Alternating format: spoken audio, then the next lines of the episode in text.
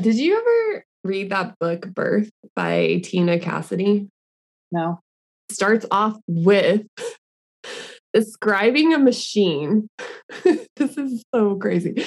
She describes a machine that is patented by a husband and a wife. So a woman was actually involved in this process, which blows my mind even more, where they're using centrifugal force to deliver a baby. So they strap a woman on a machine and it starts spinning so quickly.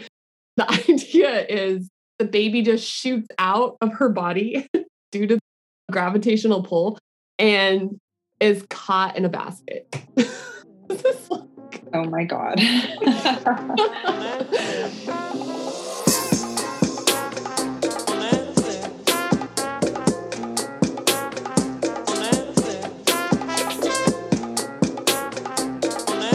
Welcome to the Lady Voice Podcast. Dismantle the patriarchy in your mind with Danielle and Jenny.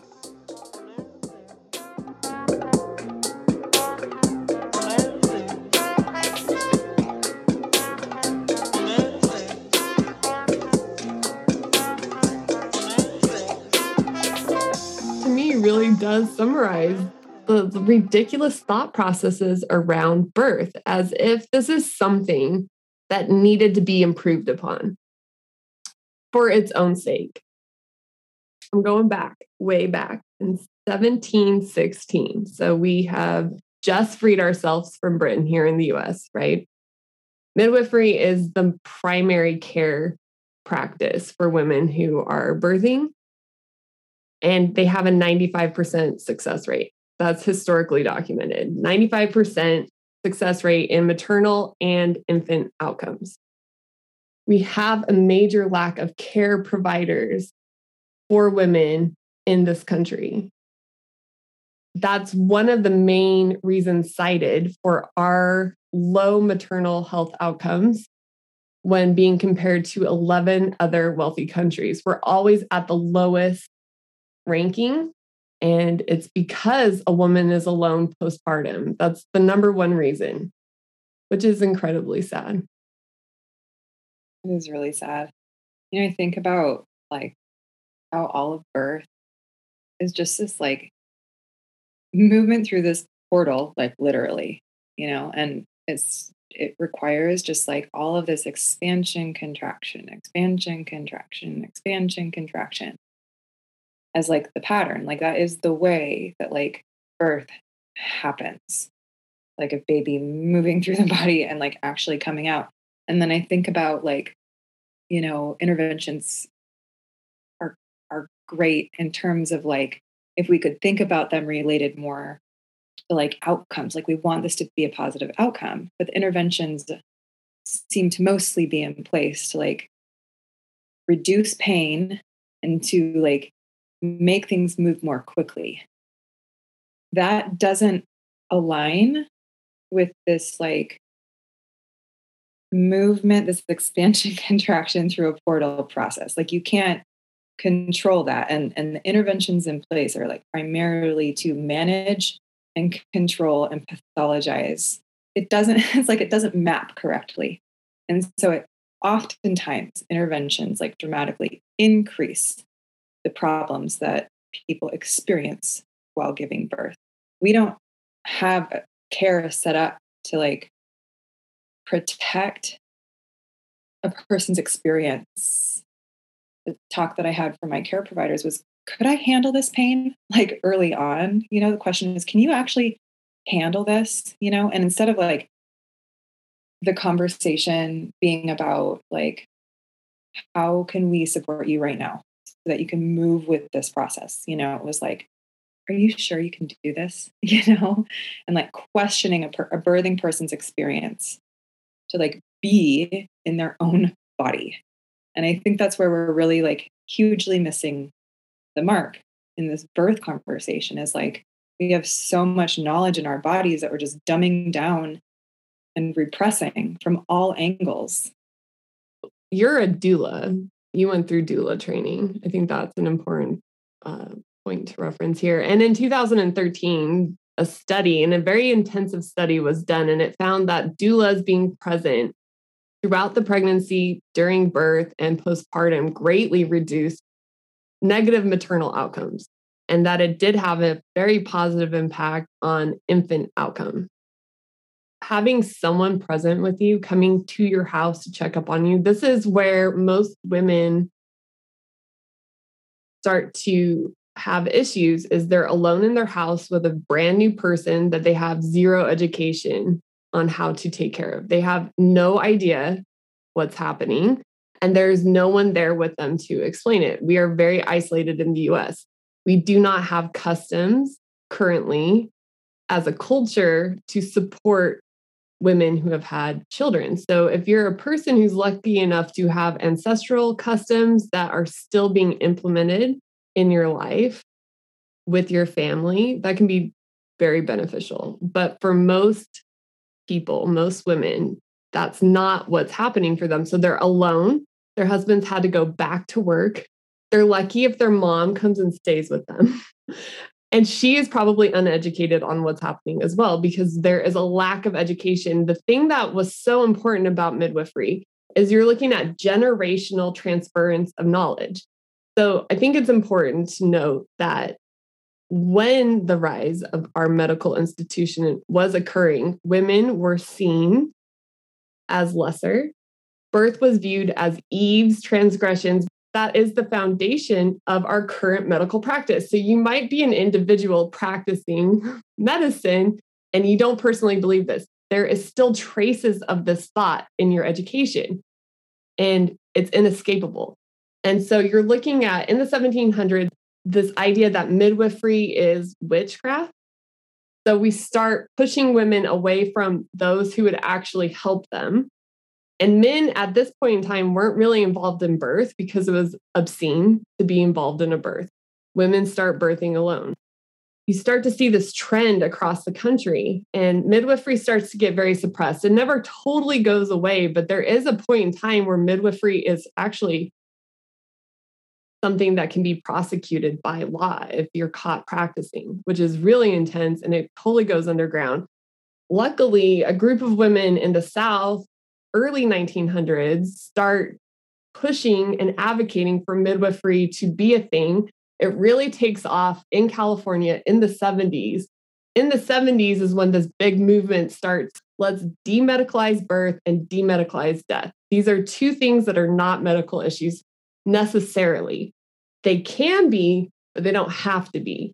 The women's movement, the suffragettes, women start pushing for equal rights. There's still a belief that birth is something women are being punished for. The first doctor that used ether on a woman for humanitarian reasons, he can't bear to watch her suffering. But mind you, she's put into a position that generates more suffering. She is laying flat on her back with her knees in the air, and he is standing with a towel over his head, trying to not look at her vulva as he delivers her baby. Like, the women's movement starts pushing for pain-free childbirth as a right. Like, this is a woman's right to have a pain-free experience. Like, we don't need to suffer any longer in this arena. And in Germany, early 1900s, the twilight birth scene starts happening.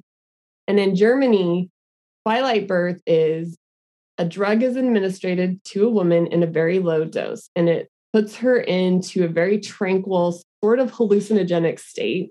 She's very relaxed, and it disconnects her from all sense of pain in her body.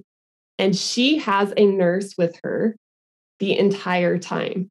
Every woman that goes through twilight birth in Germany at this time has a nurse with her the entire time. And the nurse is constantly monitoring her progress, administering the drug as needed. And then this woman gives birth with no memory of ever having birthed a baby. Whoa. And what is wild? Twilight birth is wild. White women in the United States, like the upper class group of women that are suffragettes, discover this, lose their minds. And they're like, we want that here right now. So twilight birth comes to the US. And I believe it's like by 1938, 100% of births in the hospital are twilight births. This is crazy. But this becomes a woman's rights issue because there is a lack of care with twilight birth. So the most important part of twilight birth was the one-on-one interaction with a nurse to monitor you on this drug. And in the US, that's not available. The women get strapped down to their beds, and there's horrific video, horrific photos of women in this twilight state. They look terrified because too much of this drug causes hallucinations, but you cannot remember it when you come off of the drug. So you're looking at like no memory. You can't remember anything that happened. So you come back to life essentially with a brand new baby. You don't know how it got here and you're on your way, but you have strap marks on your arms. You've been strapped down. You've had your head strapped to a board. You've been neglected. You've just been left naked in a room for hours. I mean, it was like really brutal. It was very abusive for most women, but they can't remember it. So what were the years around that this was happening around? 1938, 100% of hospital births. But this went on into the 70s. I remember imagery of that, like the strap down. Yeah, it's actually really graphic, I think. Like it's really horrible to look at. Yeah. You're taking something that maybe could have been useful, but putting it into a system that's already inherently flawed in how it's viewing women. And so it became something very abusive. The father of modern gynecology, this guy gets touted for this. This guy was a horribly abusive character, J. Marion Sims. Birth, it needs to be 100% managed. There always needs to be interventions. 100% of the time. Women should not be allowed to move into their evil nature to give birth. So a woman actually birthing, birth, like moving her hips, writhing about, moaning, like going through this entire process, way too sexual for this guy, right? It's evil. So a woman needs to be subdued and maintained. And that is still our most basic fundamental principles of gynecology. Most important and also the most brutal thing to know about Sims is he performed all of these experiments on Black slaves, 10 Black slaves. And one woman in particular, her name was Anaracha. She endured more than 30 surgeries. And I just need that to sink in right now. 30 abdominal surgeries without anesthesia because there was a belief that Black people couldn't feel pain. 30 surgeries. Any woman who is listening to this who has had a cesarean section, can you even begin to imagine not having pain medication while going through that procedure? It is so brutal. And he was so brutal to her. And we owe everything to this woman. Like, I think she should be in every birthing ward. It's unbelievable what she had to go through. He's like being compared to some of the Nazi war criminals that were performing surgeries on the Jewish people. And it's right there. He's like right there with them. But he's the founder of modern gynecology, and his beliefs still infiltrate modern gynecology. And so again, an individual who's becoming a gynecologist may not inherently believe these things, but you are being taught a system based on these beliefs. And this is a very toxic viewpoint. And it's so toxic that it uses women's own internalized objectification against them and convinces them that they are lucky to have gone through this very abusive experience because your baby's here and you're alive and your baby's alive. And I don't know how many women I've talked to personally that have had horrific abusive experiences in a hospital. And then when they try to address it, they are so shamed and so shut down. And like, is your baby there with you? Do you think you could have done better alone? One of the most horrifying moments I saw as a doula in a birthing room was with a client I didn't know very well. She had like asked for a doula last minute. And so I went. And she had been in labor for probably about 6 hours. She was working with like anxiety, you know, I think that's like super I mean, being anxious about childbirth is like really common, mostly because like we know nothing about it. You know what I mean? Everything we know is like the medical information. There was a moment when her baby's heart rate went up for a little while. This woman was like, this birthing person was like, she was really getting into her anxiety in that moment, like breathing through it, you know, just having a really hard time, feeling really scared, you know, about her baby's well-being and really terrified. And this doctor walked in, this female OB walked in the room, and she just said, okay, your baby's heart rate is up. We can do a cesarean right now. If we don't do it right now, we probably won't be able to do it for a long time because I have another cesarean scheduled in about 1 hour. So you need to make a choice right now. She is laying there on the bed, like hyperventilating as the doctor is giving her this like ultimatum, sort of like now or never, like without really giving any information about what's going on. She's like really looking terrified, obviously. And I looked at her because like being a doula is a really awkward position in the Western medical society because we're not entirely welcome. You know, we have to like ride a line of like appropriateness, political correctness so that we're not kicked out of the room, you know, and so that everyone feels like respected. So I remember like, I felt like the best thing I could do at that moment was just like say, hey, like, you can take a minute to think about this. And the doctor said, oh yeah, you can take a minute, you know? And then she said, I'll be back in a few to check in on you and see what you want to do. So she left the room. And so then like my only goal was like to help her get to a place of calm, to like slow down her breathing and to like get her back to like steady. That's the part that's missing in this whole birth world is like, and that's the part that midwifery has done so well forever, is the holding of space for the full human experience. One of the like main things that is talked about in like the midwifery doula conversations is like really understanding the difference between pain versus suffering in childbirth as like the heart of the conversation, because we're terrified of pain. Like we often equate it with suffering, but it's not. Like there are so many things like working in our favor in childbirth biologically. You know, the pain is normal. The pain is essential to the whole birthing process.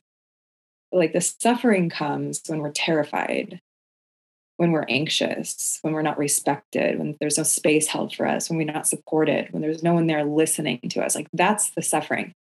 It's not by default like the pain of giving birth. Like that's right. That's the right kind of pain.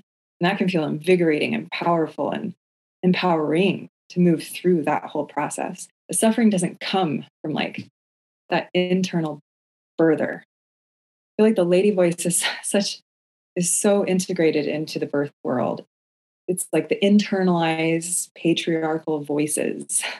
It's like we're turning on ourselves, you know, to like demand of ourselves that we have a linear experience for something that is like so expansive. And it's just like, it's so circular.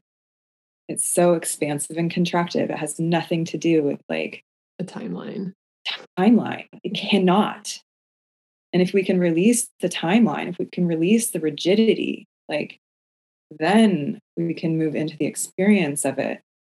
And like, then birth is safer for everyone, you know. It's when we have that, like this rigidity, the suffering is caused, and like people actually get injured. Like there's more death, there's more injury, there's more trauma. Internalized objectification of women is this idea of women can't handle pain. This is like a very dominant thought process, as the medical system that we currently use was being developed. There was an idea that white women, let me correct this, white women cannot endure any pain. Zero. Black women don't feel pain. And this is still in our medical system. And that is why Black women experience 2.5 times greater negative maternal outcomes than white women. And it is inherent belief systems that are the root of that. It is not because of lifestyle choices. It is actually documented. It is a lack of care, a lack of listening, a lack of awareness. So you're looking at a system that believed women were inferior, believed women's only job. So this idea started to really dominate the upper crust of our culture. Women's only job was to be domestic. These domestic, demure creatures. That was to be a lady. That belief system is still the foundation of this. I cannot say this enough. It is still the foundation of our experience. So you get into a hospital. The moment you walk in that door, there is a clock on your birth, 12 hours. You have a 12-hour window to deliver your baby, or you will be a cesarean section automatically. And that has nothing to do with outcome, everything to do with the doctor wanting a personal life. And I hear people say, well, that seems so reasonable. I mean, they're people. They should just be able to go home to their families. Well, fuck you, actually. You know, we need to come up with a better system. Yeah, that's the point, because that happened also in my own birth with home birth midwives, you know, it was the same thing. You know, they were overbooked, didn't show up to my birth because they needed to sleep. And I know they did. I know they needed their rest. Like, it's, people are humans. Like, I get that. And so I think that, like, it is, the problem is that, like, we live in this system that really doesn't support birth, period, like in a bigger way. You know, it's a lack of care providers. Yeah. This is why we have the lowest outcomes. We have a lack of care providers. That's it. And it's also the reason we have a lack of care providers is because our medical system, like the system itself, is designed to have, we have one doctor, multiple nurses per woman, right? You could say there's a lack of doctors wanting to move into this as well, like per capita. And that is also true, but it's also a design within the system. There is a push for home visitations, more midwifery training. Countries that have implemented this, they have higher positive outcome. And it's because there is a very heavy reliance on in-home midwifery. Midwifery is the default. Not OB care. Yeah.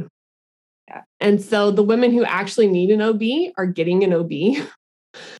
The most inefficient way a woman can birth is on her back with her knees in the air, because that collapses the pelvic floor, basically. If you think about what is happening anatomically with your knees up, everything compresses in.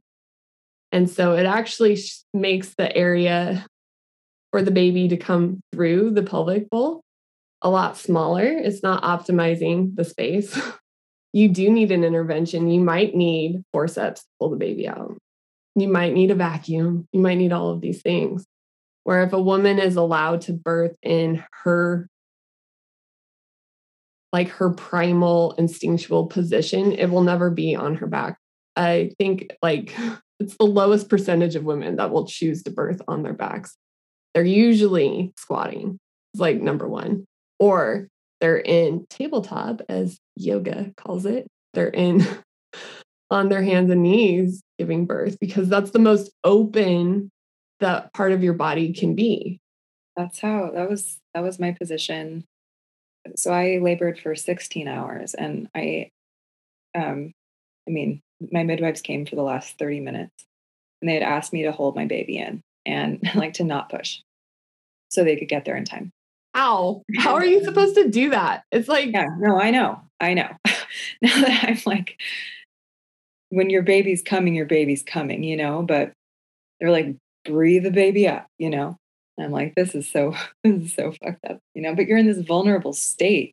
I had moved downstairs into this, like, big birthing pool. I'd been in the bathtub for like 7 hours and my water was just, like, exploded all over the place. Like, I immediately had the urge to push. He immediately started dropping. It was, like, so intense, just like the contraction of him, like, moving down. So I'm like, can someone please call the midwives and let them know for the 8th time tonight that this is happening? Like, got myself into like a bigger space, like in a pool, like a birthing pool. And I was on my hands and knees and still weren't there. I'm like, I'm going to check my own baby.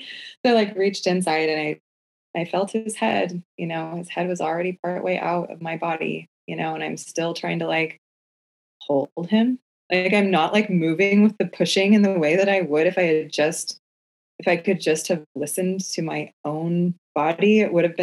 He probably would have been out already before they arrived. But when they got there, like, I was in tabletop. It was like the only place that felt manageable, you know, but when they got there, it takes pressure off of your back. And so it can drop your pain levels down, actually. He was certainly moving himself out of my body that way. Like, but when they got there, they said, okay, we need to check you. And I'm like, you know, in retrospect, it's like, I checked myself. What's there to check? Also, you know? Why can't you check me in this position? Why can't you check me on my hands and knees? Like, right. Yeah, I'm right here. And also, like, you're not going to reach my cervix because there's a fucking baby's head coming out of my body. Like, you need to check me. I was so, like, in retrospect, I'm like, I can't even believe this conversation I was having. But it was like the procedures were like, we need to check you. So it got me out of the tub and laid me down on the couch. And I was like, oh my God, like my body was like shaking, moving there. Cause I'm like, I don't know if I can do that. Yeah. I haven't had like 3 or 4 people like helping me get down onto the couch in the way they wanted me to be. So she checked me and she's like, oh yeah, baby's coming. I'm like, yeah, no, fuck. And also, she's listen like, to the pregnant lady telling you what's happening. Midwife. I hired a home birth midwife for a reason. You said in the past, like you wanted to avoid tearing. And I just want to say, like, it will be easier for me to help you avoid tearing if we go to your bed and you can lay on your back. I was like scared. I was so scared of tearing. I don't know why that was like my fear, you know? Well, it's just really like, scary. It is scary. And there's like long-term issues from tearing. Yeah. I mean, my mom ripped all the way through 4th degree tear, you know? But yeah, the tear. I mean, you've got just to describe a tear to everyone. What is happening? There is a superficial tear. It's very easily mended and it heals very quickly. And that's the one you're going for. And most women will have that to some degree. That's what I ended up having. Yeah. Lucky for you. Yeah. There are tears that go through all of the muscle layers. Yeah. In the perineum, and they can rip from the vaginal opening to your anus. Like that level of tearing. And the amount of time it takes to heal from that and the amount of nerve damage that can happen during a tear like that. For women who experience those kinds of tears, you're talking about like a lifetime of issues typically. Yeah, my mom has a lifetime of issues because of that. I mean, I don't know what my outcome would have been had I not done that, but I'm just like following the recommendations in the moment. And game time is like, this is birthing time, you know, and it's like, you need to get on your back. But honestly, my baby was coming out of my body and in his own terms and his own rhythm primarily until they got there. I almost want to say, thank goodness I was alone the whole time because like there was nothing else but me. And it was terrifying, you know, because like I wasn't planning on that. But like if I were to do it again, I would want to be alone. Like, you know, I would probably have a midwife, but I would be able to trust myself, I think, a lot more, knowing what I know now, just being in my body about it. In the 70s, there was this like resurgence in women to reclaim women's bodies. Mm-hmm. And this idea that birth is not a disease, death is not a disease. So how do we start to look at these two life experiences differently? The average cesarean rate in the U.S. currently is 31.7% nationwide. The highest cesarean rates in the country are in Louisiana at 36.8%. But the WHO, the World Health Organization, they have a range between 10 and 15%. As those numbers start to creep up from 10%, you're looking at more negative health outcomes for the mother, under 10%, you're looking at more negative health outcomes for the infant. 10 to 15% should be the national average. The CDC recognizes that 25.6% of cesarean sections in 2019 were low-risk pregnancies that maybe didn't need to be cesarean. And that's like a huge number. That's 1 in 4 women. The hard thing about this conversation is if you're a person who's had a cesarean, there was an urgency and an emergency associated in your mind with that cesarean. So how to know if you're the 10% that really needed it, or you're the other percentage being pushed to have a procedure that didn't benefit you, benefited the medical community you were birthing in. And that's where it's still a really abusive mindset. If this wasn't abuse, we would be between 10 and 15%. This is a huge female rights issue. Was it abuse? Or are you just lucky to have your baby? You don't get to have an opinion about this. Did you pay $500,000 for my medical degree? No. There's no conversation. Mm. Makes me think of our earlier conversations on the Lady Voice and like the box. Yeah. It's like being in a box with another person, you know, and like how we're just like so limited in that place. It makes me think of this too. It's like box of birth. Mm-hmm. So sad. It's like, so here's what birth is supposed to be.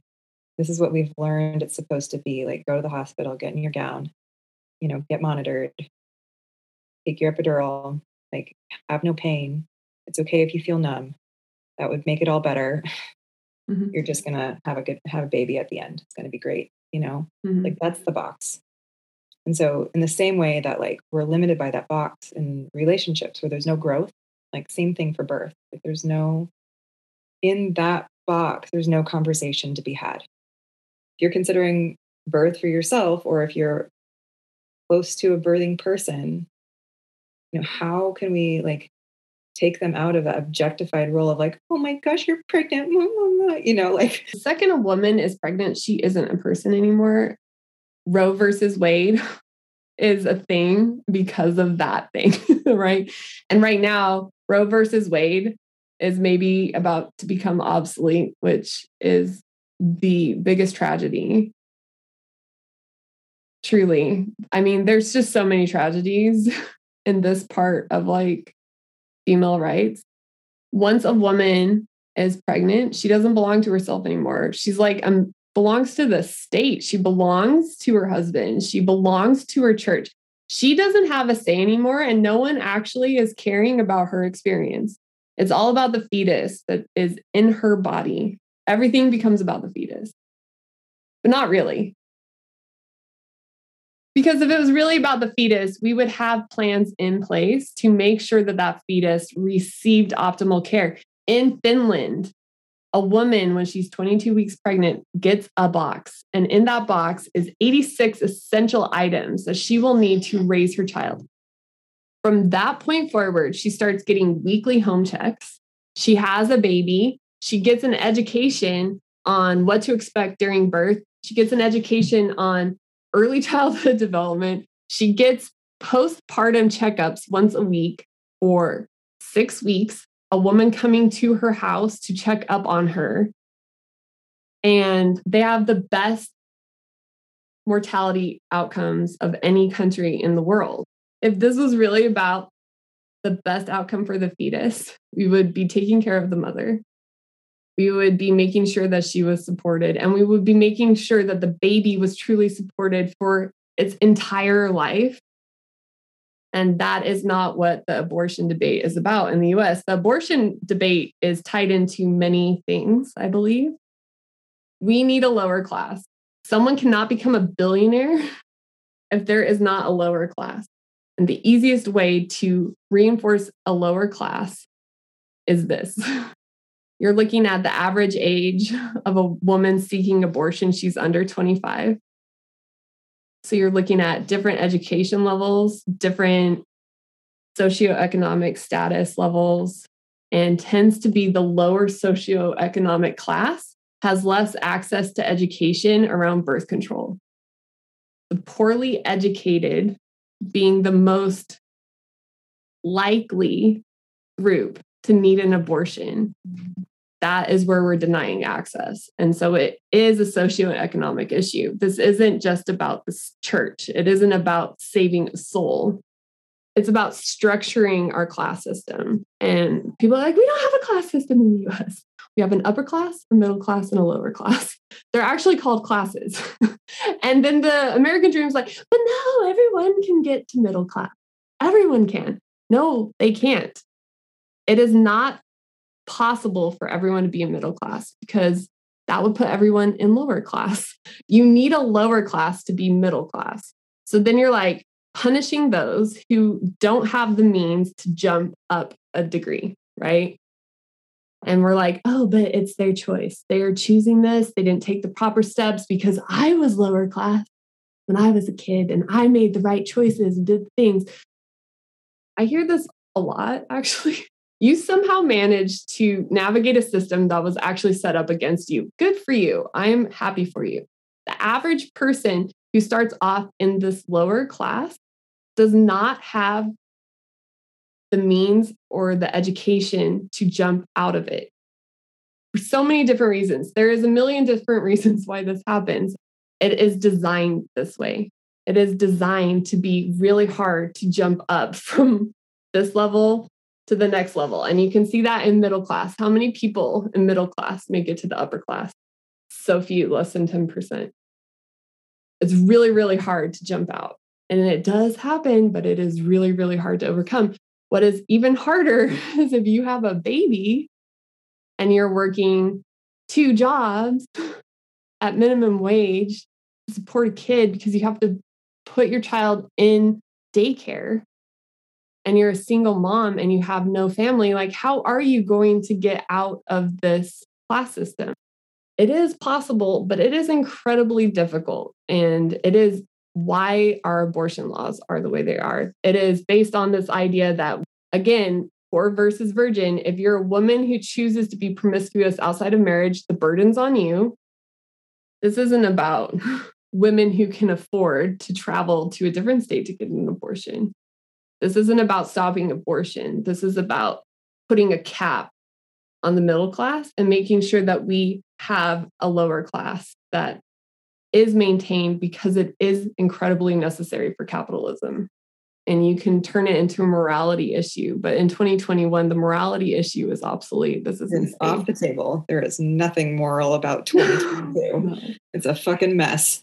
Well, it's like, okay, it's honestly this insane to me. You're looking at a cluster of cells that could develop into a full-fledged human being at some point. But at a certain point, there is no, it's just a cluster of cells. Stop romanticizing that. If you're going to romanticize a cluster of cells at 6 weeks in a woman's body, you definitely need to be romanticizing the infant that is here now and the mother who has no means to support it. We have zero education. Yeah. It's mind-blowing to me. What happens, I maybe have said this in a podcast, what happens if we teach early childhood development and sex ed in high school together, like real sex ed? Basic biological facts to people about their bodies and their reproductive mechanisms. What if it was just science? And then we're teaching early childhood development in high school. And then we make a mandatory in every college early childhood education class so that when you do have a child, you have an idea of what is happening psychologically for your infant and toddler. What would happen if people actually understood the person they made at the time they made their person? Like, could that just change everything over the course of a couple of generations? That information would be there. And especially for people who are having children younger, who are the ones who need the education. The younger you are, the more education you need on how to navigate life. And you need it quicker because you're having a condensed experience where if you were like 35 having a baby, you've had some life experience to be like, oh, okay, I'm understanding this. I've seen where people do this that were my peers, right? If you're like jumping into things really quickly, There's nothing wrong with that, but you need a quicker education. You need more information quicker. And if we had these two classes as mandatory classes, one in high school, one in college, you would have some of the education that you needed to navigate having a child. We don't actually educate women on what they need to be educated around, what's happening in their body, what to expect. It's like something, again, you have to seek out this information, but you're like, well, I go to my doctor and my doctor tells me what's going on. That's why I have a doctor. And it's like, no, that's not actually what your doctor's doing. Just like the story you shared earlier. The doctor didn't come in and educate that woman about her options or even what the elevated heart rate could mean. It just, that woman came into the room with her medical degree. I am the expert. We probably need to do this because I'm on a tight crunch. Yeah. Be really scared right now. Right. That's not helpful. Penny Simpkin, she kind of has this concept of the birth plan, which is now like really popular, you know, but she like really put it out there of like every birthing person should have a birth plan. Mm-hmm. And it's like, the idea is that you really identify all of the possible options that could happen when you're in the birthing room. And you get really clear about what your boundaries are. And you say, this is what I want. Like, and she gives a really great like structure for like what questions to consider and for what it is that you want. And I love that because it's like, they're all the things that we're not going to talk about in the average birthing class. You know, they're all the things that you would never know unless you read a book about it, like a more progressive book about it, or like saw a friend go through it by chance, you know, but you still probably don't even know what's going on. But it's like, okay, you have the right. It's like learning your rights. Like you have the right to say no to fetal monitoring. You don't, mm-hmm. you don't have to do that. You don't have to be strapped to anything. What are my other options besides an epidural? Because there are other options besides mm-hmm. an epidural if you want like some pain relief.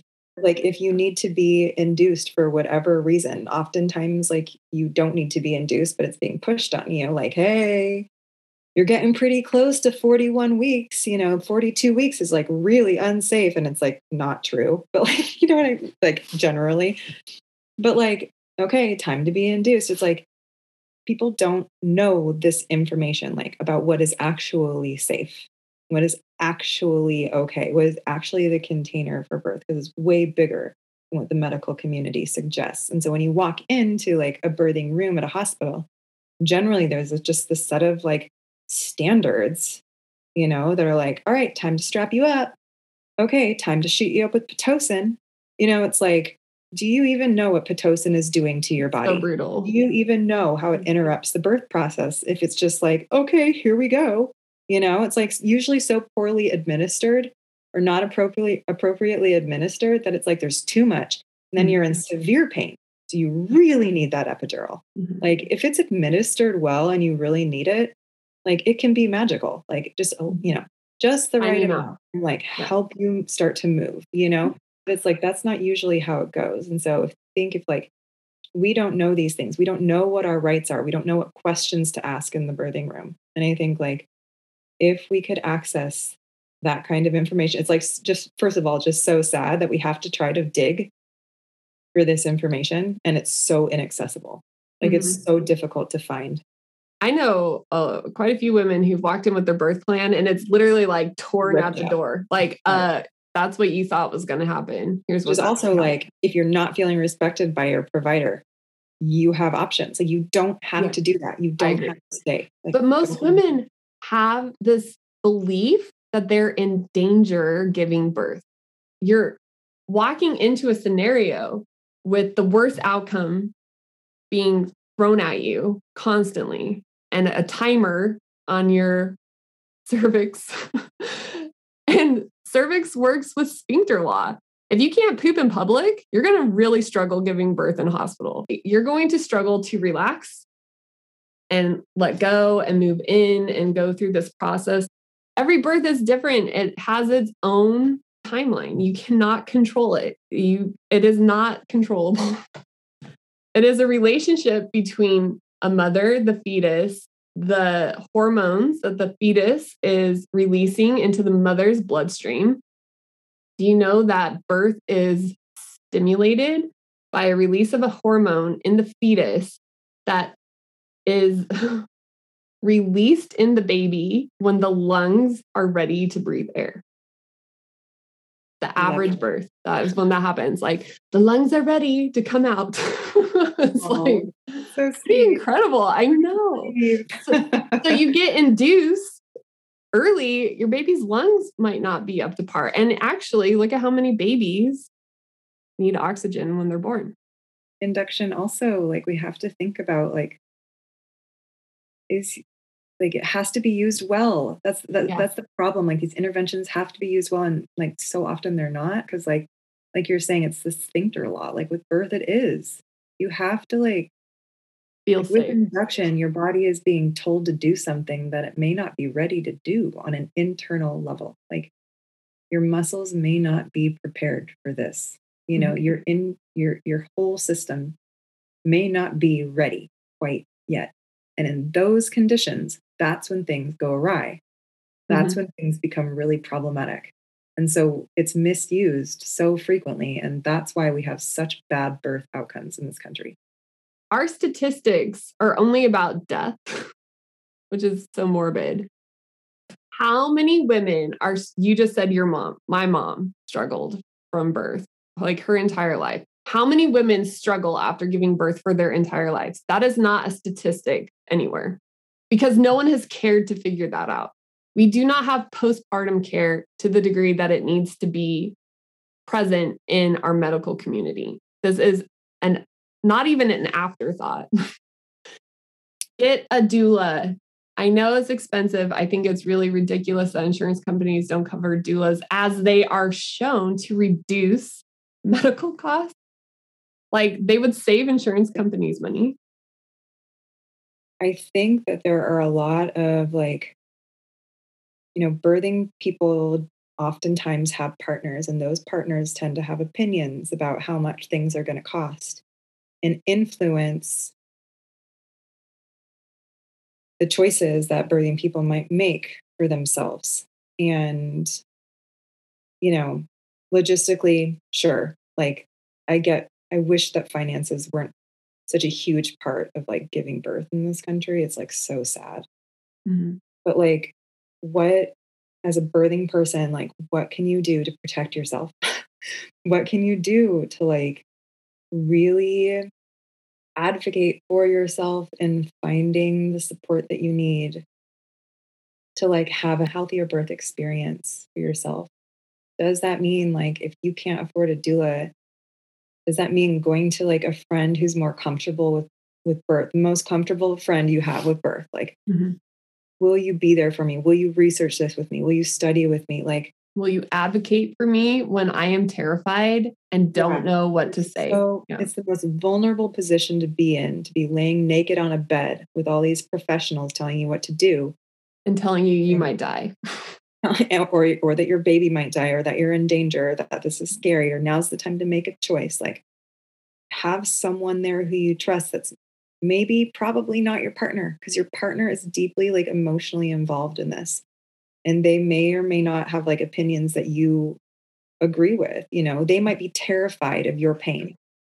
So like find somebody who can be there with you, like through thick and thin, like who is your best person to be there for you and who can just be a witness and someone who like can see you through the most like expansive experience of your life. Because oftentimes in this case, it's not going to be your partner. Yeah. It's like the person who can help you come back to you. Yeah. That's like what a doula is trying to do. Not make a decision for you. It is reminding you that you are not... You're not an object. Yeah, you're not a victim. You're not an object here. Like you have a choice.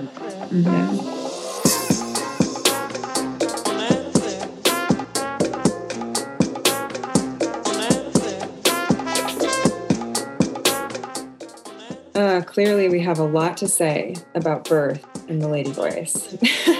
Thanks for joining.